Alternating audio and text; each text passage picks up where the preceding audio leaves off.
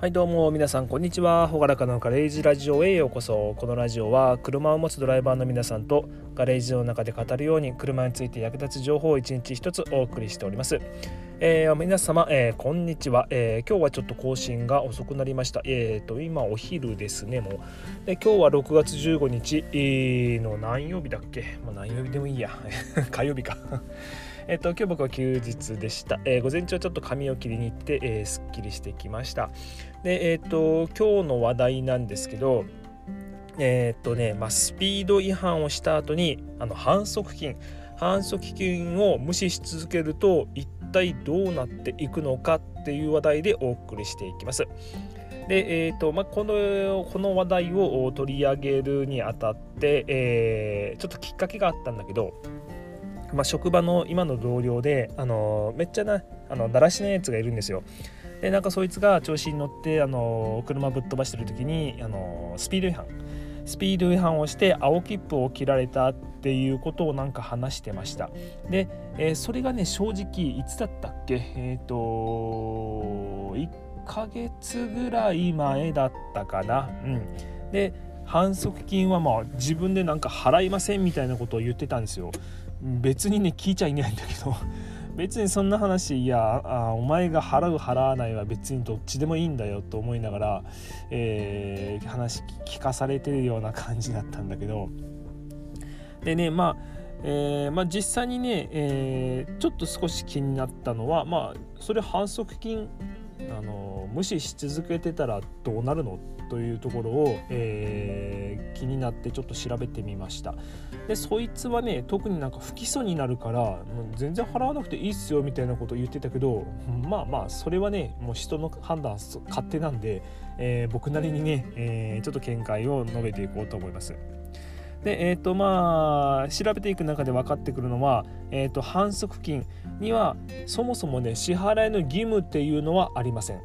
反則金支払いの義務はありません。これねちょっとびっくりしないですか？えもうえ反則金なのに払わなくていいの？ってえじゃあ払払わなくていいならね余計余分なお金なんだから払わないよっていう方ももしかしたら出るかもしれないんだけどえっとねまあ、それに対する、えー、対価っていうのは非常に重いものとなっております。で、えー、ちょっと理由を話していきましょう。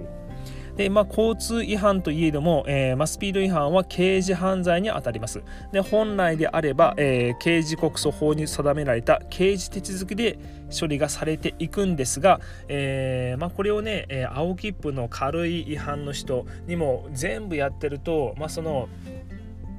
なんだその警察組織から検察庁に行って裁判してみたいなことが、えー、もうそのシステム自体がパンクしちゃうんですよ。だから、えー、重大な、えー、事故とか違反に対しては当然刑事、告訴っていう感じになるんだけど、まあ、その軽い違反に対しては、えー、違反金違反金のあ違反じゃない反則金か。反則金を払ってもらえればもうそういう裁判だとかうんぬんかんぬんはもうチャラにするんで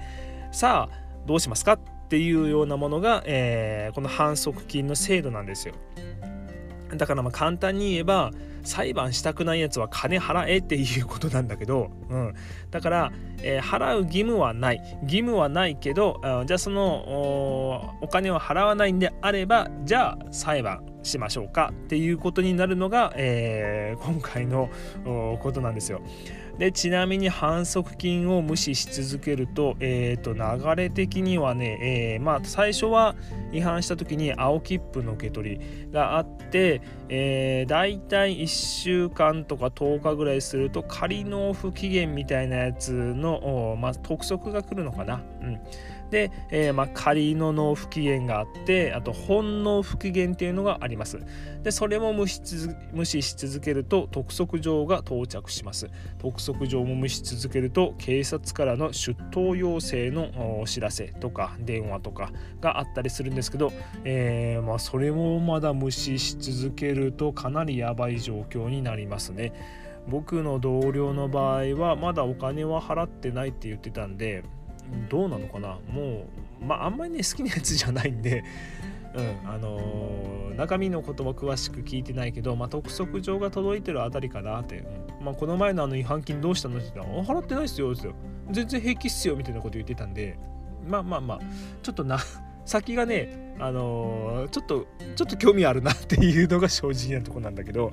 はい、で、えー、まあ、何度も起きているその督促状や出頭要請を無視し続けると、えー、突然ね、え自宅に警察が来て逮捕されるケースだって、えゼロじゃありません。でだから何かっていうと、まあ、結局無視し続けてもいいことはないと思います。で、まあ、もしどうしても反則金があの経済的にどうしてもちょっと払えない。っていう人は、えー、決して放置せずに、まあ、お金が足らないことを警察に相談して、まあ、ちょっとどうしてもその反則金が今払えません。分割できませんかね？とか一部だけちょっと先に入れといてあとがまたお金のない時に納付でいいですか？とかそういう相談をまあそれが受け付けてもらえるかどうかは実際、えー、その管轄の警察警察署の判断にはよると思うんですけど、えー、まあ、何もしないよりはねあのやっぱその払う意思はあるよっていうことを先に話しておかないと、ね、余分余分にっていうか突然逮捕されてもあの全然困るし、うん、だからまあそういうふうに相談するかあとまあ最悪はまあちょっとお金を借りて、えー、一時的に払っておくかっていうようなことしないと、うん、もう自分の余分な時間も取られちゃうんでね何もいいことはないと思います。はい、じゃあ今日のまとめとしましては、えーまあ、スピード違反のね、えー、青切符の反則金を実際に払わなかったらどうなるのかっていう話をしてきました。でまあネットの記事とか見てるとまあ不起訴になって結局払わなくてよかったみたいなこともあるんだけど、まあ、全部が全部それが適用されるわけじゃないしまあ人それぞれパターンそれぞれっていう感じなんでもう全然僕も責任は持っていません。で、えーまあ、この反則金自体に、まあ、その反則の取り締まり自体にあの納得できないっていう人は別なんだけど、うん、納得できない人はもうそれこそやっぱり弁護士とかに相談するのが全然いいと思います、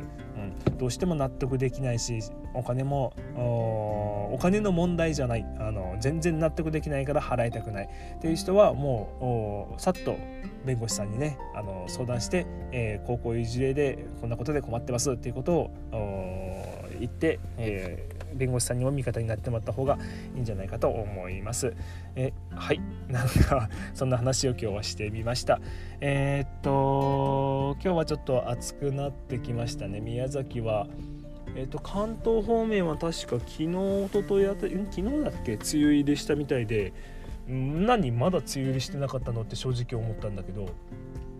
今日の宮崎は曇り空で雨は降っていませんはい、えー、なんか暑くなってきたので、えーまあ、皆さんも熱中症とか、えー、には気をつけて、えー、普段お過ごしください。それじゃあまた皆さんお会いしましょう。バイバイ。